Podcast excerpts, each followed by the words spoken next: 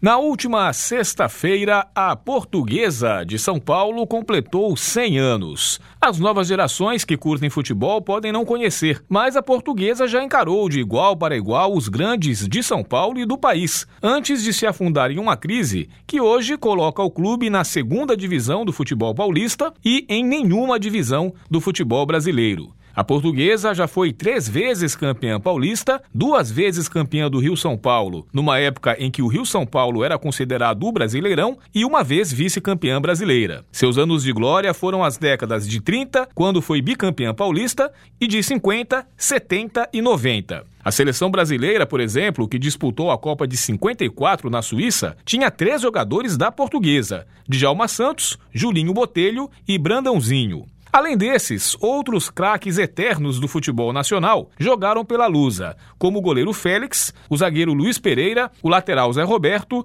os meias Leivinha e Enéas e os atacantes Roberto Dinamite e Denner, só para citar alguns. A portuguesa sempre se notabilizou por ser um celeiro de craques e uma base formada em casa passou por cima de todos os grandes do país no Brasileirão de 96, caindo na final para o Grêmio no Olímpico com um gol no último lance do jogo. No entanto, a partir da década de 2000, o tradicional clube da colônia portuguesa de São Paulo começa seu período de decadência. Primeiro, com o rebaixamento para a Série B do Brasileirão em 2002. Depois, com o rebaixamento para a Série A2 do Paulistão em 2006. Um breve alento veio com o título nacional da Série B em 2011. Mas depois de se salvar em campo, a portuguesa foi rebaixada no tapetão em 2013 por ter escalado o jogador Everton de forma irregular, em uma decisão até hoje considerada polêmica. A queda fez o clube entrar em parafuso. Logo em 2014 veio o rebaixamento para a Série C. Em 2015, um novo rebaixamento no Paulistão.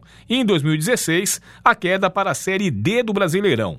Aliás, entre 2012 e 2016, somando as competições regionais e nacionais, o clube sofreu cinco rebaixamentos. O péssimo rendimento em campo é resultado de má administração e falta de investidores. Ao mesmo tempo, disputar competições em divisões inferiores impede o time de ter boas cotas de televisão.